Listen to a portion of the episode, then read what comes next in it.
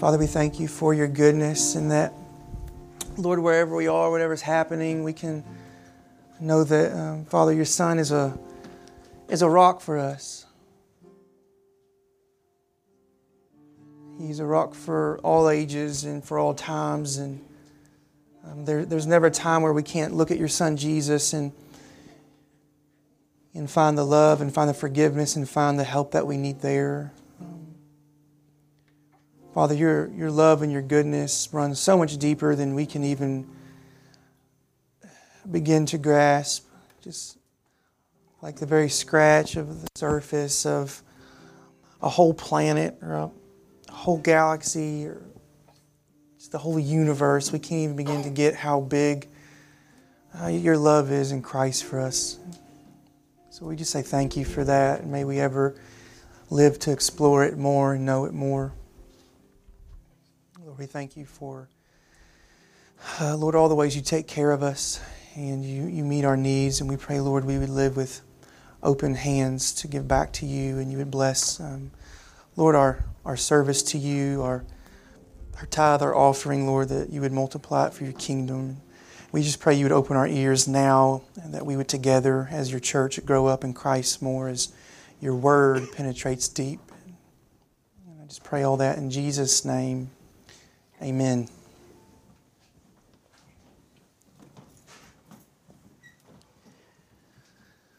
Well, good morning. It's truly good to see you. It's good to be with you. Uh, we're going to be in Matthew chapter 16 this morning. Matthew chapter 16, verses 13 to 20. Thank you to, to Chase and Jessica and Rebecca and all the hard work they do to prepare those worship sets for us and to do that. Um, just wanted to say thanks. Just thinking about it. 13 to 20 says, Now when Jesus came into the district of Caesarea Philippi, he asked his disciples, Who do people say that the Son of Man is? And they said, Some say John the Baptist, and others say Elijah, and others say Jeremiah, or one of the prophets. And he said to them, But who do you say that I am? Simon Peter replied, You are the Christ, the Son of the living God.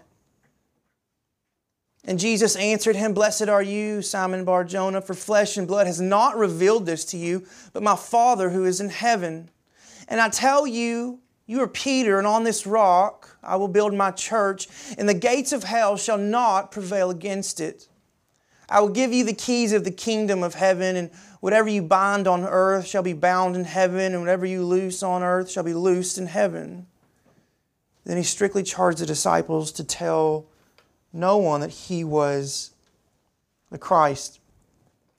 You probably heard the term uh, agnosticism that's a very trendy, popular thing for folks to say, oh, I'm an agnostic, you know, I'm, I'm agnostic. Uh, if there is a God, you know, we can't quite know who he is, and, you know, I'm in, like science, I'm a man of science, you know, people say things like, like that. Um, a man named T.H. Huxley, he lived from 1825 to 1895, he coined that phrase, agnosticism. He was the, the first agnostic. He was also a well known uh, biologist of the time.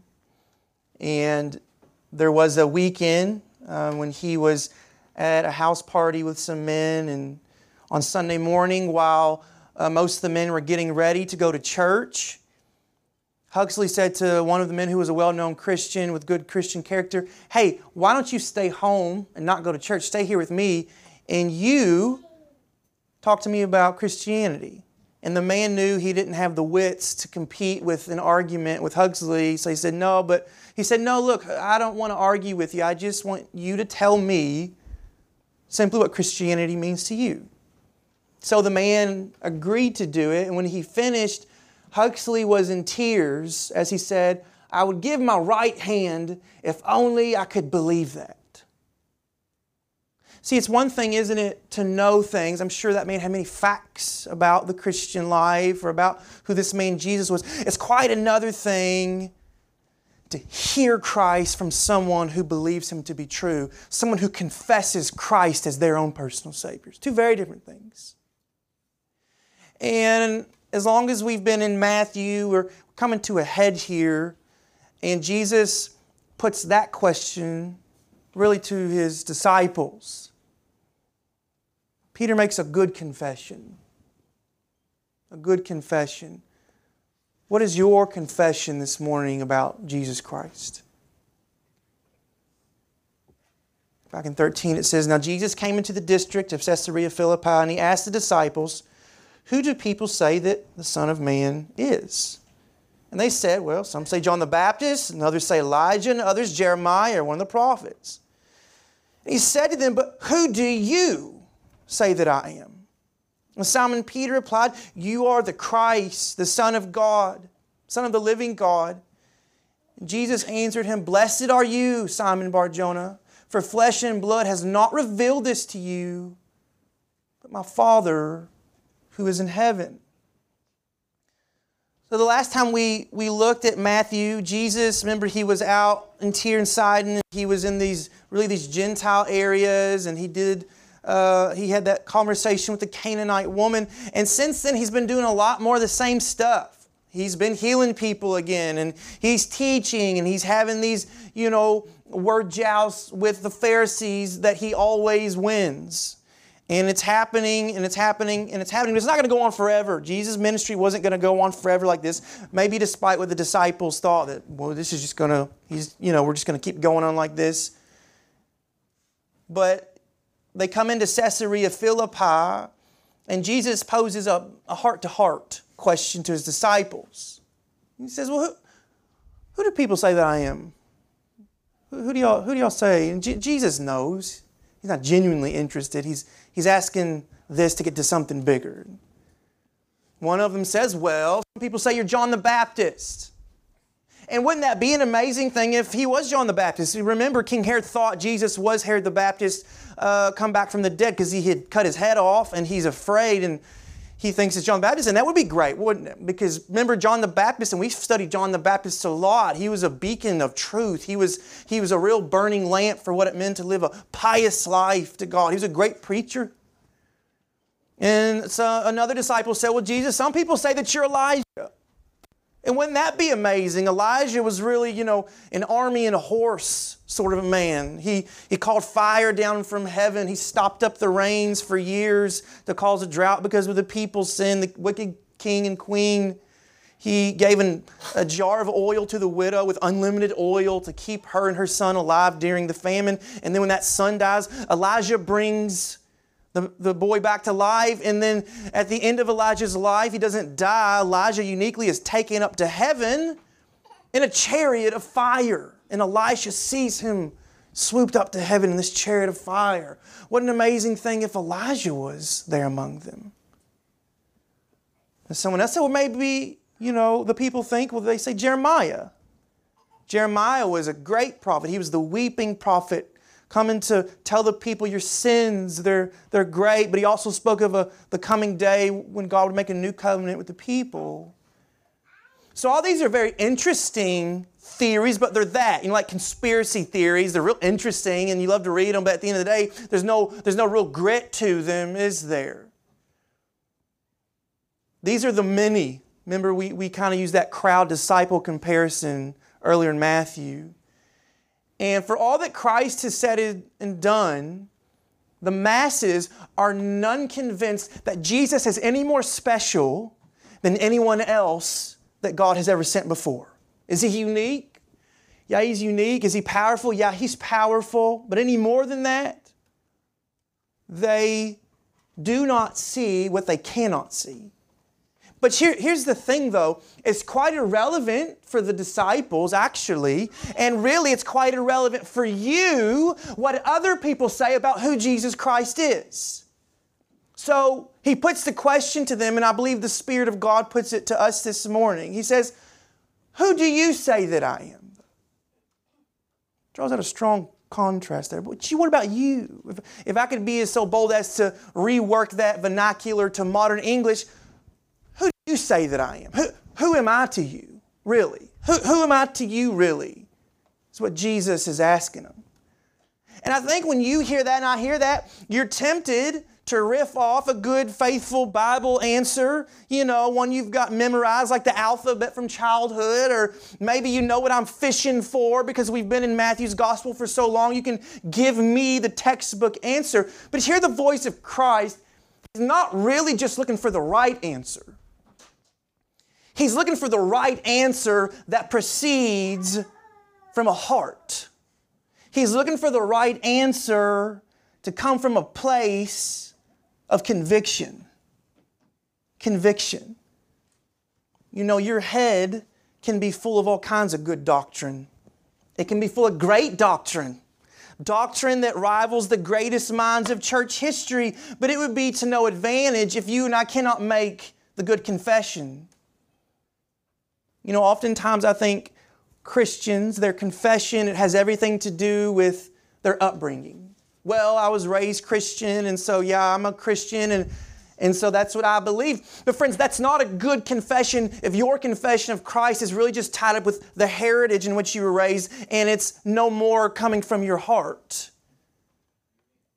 Sometimes we make confessions on Sunday mornings when we're wearing our better clothes and we have a fake smile on our face under which we can hide our real self and our real feelings. But the question is who is Jesus when you get in your car? The question is who is Jesus at home today and at work tomorrow and in the mess of life? Who is Jesus really? Peter says, Well, you're the Christ. You're the Son of God. Peter flat says who Jesus is to him. You're the Messiah. You're the Savior. That's who you are. For Peter, it's true. For Peter, it was a conviction. Facts may fill your head as infinite as the waters cover the oceans, but I want to say to you only a conviction about who Christ is will swell your heart. Conviction is truth that controls, it's truth that animates, it moves to action. It breeds passion. Conviction melts away small, less important cares. Conviction is, hear me say it to you, soul sculpting. It determines the way, it determines the manner of a life. Sunday school answers do not do that. God given convictions do it. Look at the prophet Jeremiah in Jeremiah 29. He once said, If I say I will not mention him or speak any more in his name, there is in my heart, as it were, a burning fire shut up in my bones. And I'm weary with holding it in, and I cannot. Jeremiah's frustrated with doing his work as a prophet, but at the same time, he knows I've been, I've been shown a revelation about who God is, and I just can't help keep it inside. All the bad and all the negative, I must speak the words that God has given me. It's like a fire in my bones. And you know, Peter's like that too. There will come a time when Peter tries three times in a row to suppress what he's been shown. He will try three times to suppress the truth of the gospel. But it won't last long, will it? Because who is it that gets up at Pentecost and preaches with fiery conviction about who the Lord Jesus Christ is? It's Peter. It's Peter. Jesus' response is one of joy and excitement. He says, Blessed are you, full name, Simon Barjona. Because flesh and blood hasn't shown this thing to you, my Father in heaven. That word blessed, makarios, it means divine favor is upon you. Oh, how fortunate you are. Jesus, Jesus reveals something here, doesn't he? He says, Peter, you're too dull to see what you've seen on your own. And you know what? I mean, you're too dull for it too. He says, My Father in heaven, He's shown it to you. Heaven has graced your heart to behold the wonder and the beauty of Jesus Christ. It's a conviction, it's a God given conviction. I want to say to us this morning if we've made a good confession about Jesus Christ, that conviction, that confession, it is a personal one. It is a very personal one for us. you should say mine. Mine. The Apostle Paul had no problem saying mine in relation to the gospel. In Romans 16 25, he says, Now to him who is able to strengthen you according to what? He says, My gospel. My gospel. Now, how can Paul say my gospel? Because Paul didn't get up on the cross and die.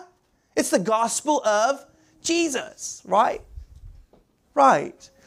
But Paul had been so radically changed, he had been so radically transformed by the grace of God, by a revelation of who this kind and merciful Savior was, that Paul gave away everything, and his whole life was knowing this gospel and making this gospel known so that Paul could only say in honesty, This is all I have. It is my possession, it is my gospel.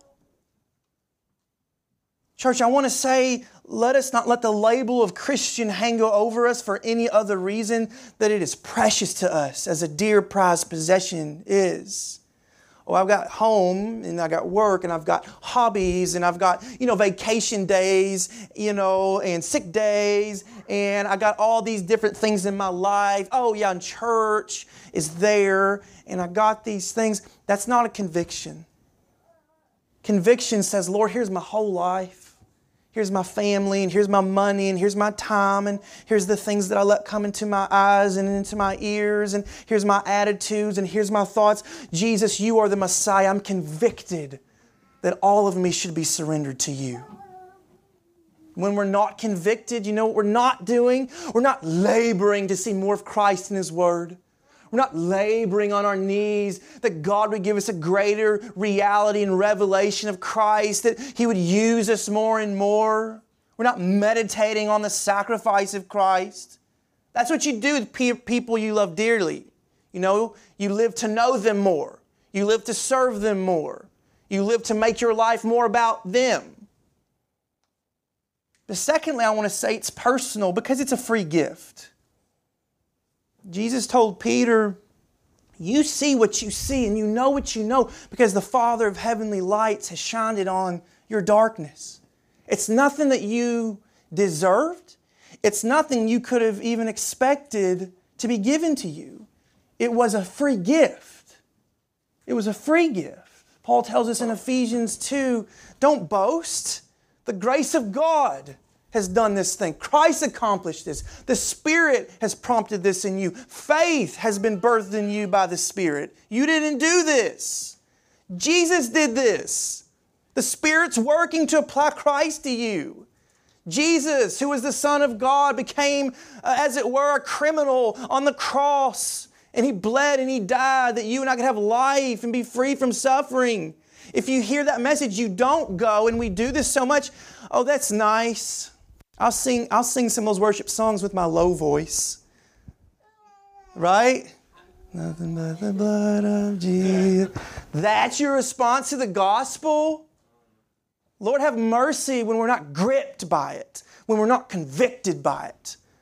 More than daily, I want to be hourly convicted by the wonder of Christ. Who is He to you? Who is He to you? I was thinking about the wedding ring on my finger this week. You know, that thing's been on there over a decade. I rarely take it off, but so often I don't see it. You know, and I think that's that's why a lot of marriages live in suffering or die because people end up being married on a technicality. Yeah, I walked the aisle and I said the thing and I got the ring and it's there. But people who really see the symbol for what it is and the label for what it is, they live to love their husband and or wife. They, they live to know their spouse. They live to improve themselves. That's a marriage that flourishes. Friends, how much more if Christ has called us into His fellowship, if Christ has shown Himself, we shouldn't just say, oh, yes, I am a Christian, but it should be a conviction for which we live daily. We're not quick to starve it, we're quick to feed it and know it and be fueled by it. Are you in love with Jesus? Are you in love with Jesus? Are you distracted by small things? And I think time would fail me to talk about everything from money to job security, all the things that we say, oh, that's my conviction, that's what I'm living for. Friend, I, want us to see the beauty of the gospel so that Christ would be the one focal point for which we exist. Is He the one focal point? I think what we have to do is daily, hourly sing that old hymn Lord, I need thee. Every hour I need thee. I need to live with the consciousness that Jesus is better and so much more beautiful than anything I could have or anyone I could know or anything I could attain. So, Jesus, if you showed me by the Spirit the beauty of, of who you are and how wonderful it is that you save me, Jesus, I need your Spirit to constantly prick my heart and remind me and remind me and convict me and convict me when I settle for any other lesser, smaller conviction. Christ be my conviction. What's the second thing, though, I think a genuine confession has with it? See back in verse 18. Jesus goes on to say, And I tell you, you are Peter, and on this rock I will build my church, and the gates of hell shall not prevail against it. I will give you the keys of the kingdom of heaven. And whatever you bind on earth shall be bound in heaven, and whatever you loose on earth shall be loosed in heaven. Remember back in chapter 7, verse 24, way back, Jesus said, The person who builds his life on my words, obeys my words, build your life on me, you're like a person building your life on a rock. You're like somebody who is not going to be blown away when storms come. So, how are we to understand then Jesus is a rock and then the Apostle Peter is some other kind of rock? No, that's not what Jesus is getting at here at all. Peter was a man like any other man, and by grace, the Father revealed Jesus to Peter. Peter wasn't this different special thing. Peter sunk like a rock when he took his eyes off of Jesus on the water. Peter denied Jesus three times. Peter, years and years after Christ ascends into heaven, he cowers uh, to the Judaizers, and Paul has to publicly condemn him. So, Peter's a lot of things, but a solid rock on which the church will be built. I'm kind of scratching my head at what Jesus could possibly mean. What does he mean he builds his church on Peter? Well, he means it in the very same way, friends, that Jesus has been building his church for the last 2,000 years through imperfect people who are filled with the grace, truth, and power of the gospel. Peter was not innately special nor were any of the disciples. They had been shown a special thing. And their faith and their surrender, as imperfect as they were and as imperfect as you and I are, that was the means that God used to establish His church. At Pentecost, when Peter gets up, he's not a worthy man to be there. But Christ has given him a worthiness to be there. Christ has loved him, and Peter wants to proclaim that. So, Jesus alone, friends, He is the rock beneath our feet but be in a state of wonder, and we should be. It is, it is you and it is I, imperfect people, through which Christ is building his church up upon himself. It's an amazing thought. In Ephesians chapter 2, verse 19, it says, So then you are no longer strangers and aliens, but you are fellow citizens and saints and members of the household of God, built on the foundation of the apostles and prophets Christ Jesus Himself being the very cornerstone. So, this gets at what is called uh, the Petrine theory. And I think it is a, a foolish and a devilish doctrine. The Petrine theory holds this that because of this passage, uh, Jesus was saying that Peter will be the first in a long line of successors who will serve as a vicar of Christ, or, or a representative, it means. Okay? That's, that's what it means. Friends, let's praise God uh, for the obedience of Peter and all the apostles. And in Scripture, recognize what they suffered um, as apostles to build the church, to plant churches, to die. What a, what a wonderful honor to be apostles. But let us not go any further to give them an adoration that really belongs to God alone. Charles Spurgeon says this If there had been no Romanist or Catholic to twist this passage, it would have presented no difficulty. Jesus is the builder, and he and his apostles make up the first course of stone in the great temple of the church. And this first course is one with the eternal capital R rock on which it rests. Apostles are not the foundation of our confidence meritoriously, saying that they have some merit above us. He says only they underlie as to date. They've come before us chronologically. And we rest upon their testimony concerning Jesus and his resurrection. And this last line is funny. No unsophisticated reader of his Bible sees any trace of popery in this passage. The wine of Romanism is not to be pressed out of this cluster. Jesus is not building his church on some man, he's building it upon himself, but he's using imperfect people by his grace to carry out that work over time. And that's a wonderful thing to consider because it means that you and I, even now, you and I are being, and God desires to use us to build His church. So let that be a happy reality to you. The church is not dependent on a man or a set of men with all their whims and decrees and thoughts and feelings and traditions. No, it's founded on Christ Christ himself is called the builder of the church. Christ himself is the captain of the church. So if Jesus is so involved in the work of the church as its foundation, as its builder, and as its captain who will see it through to completion, friend, what encouragement is that to you and I and all our imperfections and all the imperfections we see in the church? No, no, God is going to build his church. All will see how beautiful Christ is. More will have this conviction. The church will be built. God's people will be brought home. The gates of hell can't fight against Christ. They can fight against my flesh and blood. They can fight against Peter. The cruelest schemes of Satan could undo me, but not Christ. The powers of darkness certainly will undo an organization made up of men, but no man can stand against the man.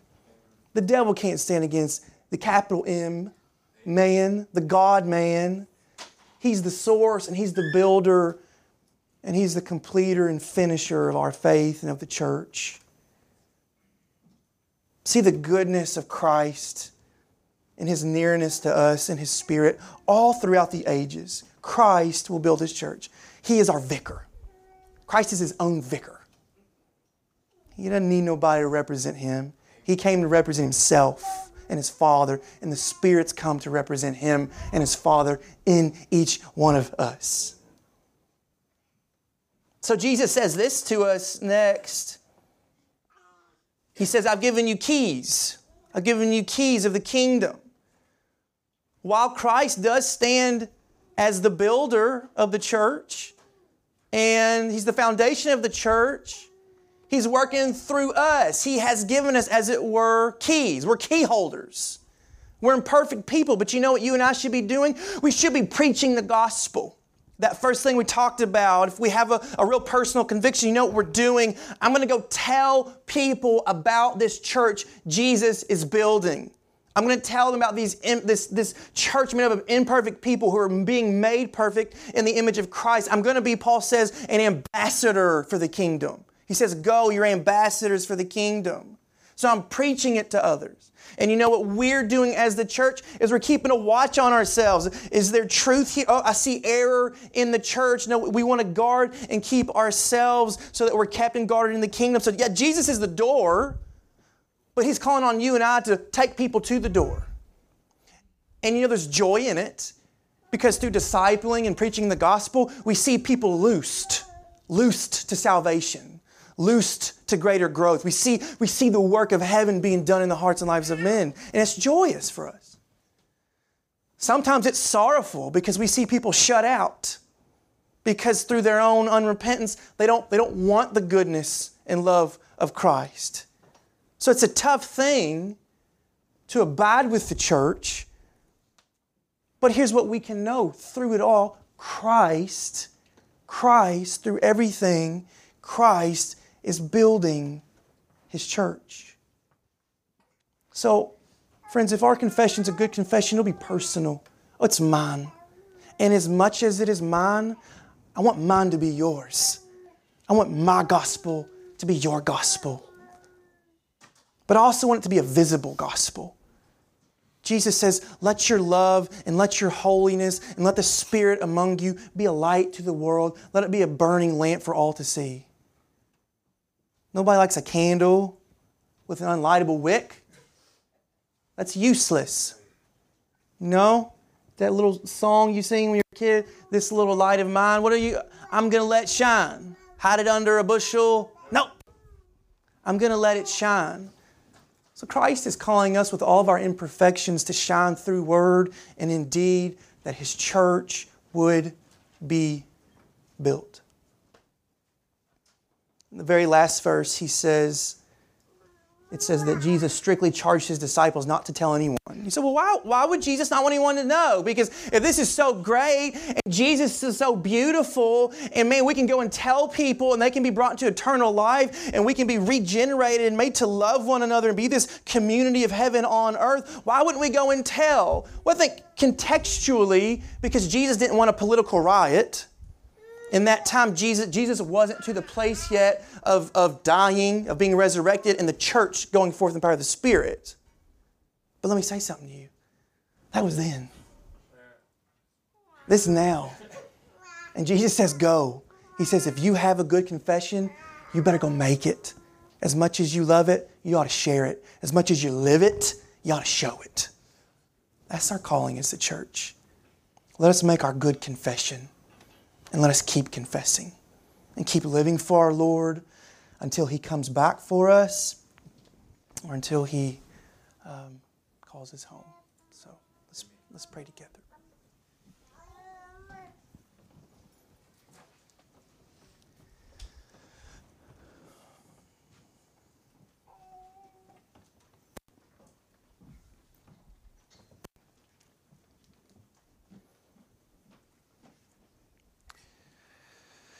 Father, only on the basis of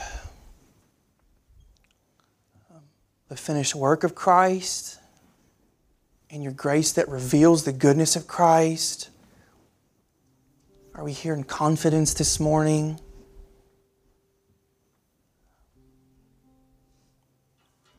To believe that, Lord, you are calling us to see you and know you and find all satisfaction and joy in you all the things that we can make life about, all the things. Father, you've called us to the greatest of joys, and that's knowing your Son Jesus.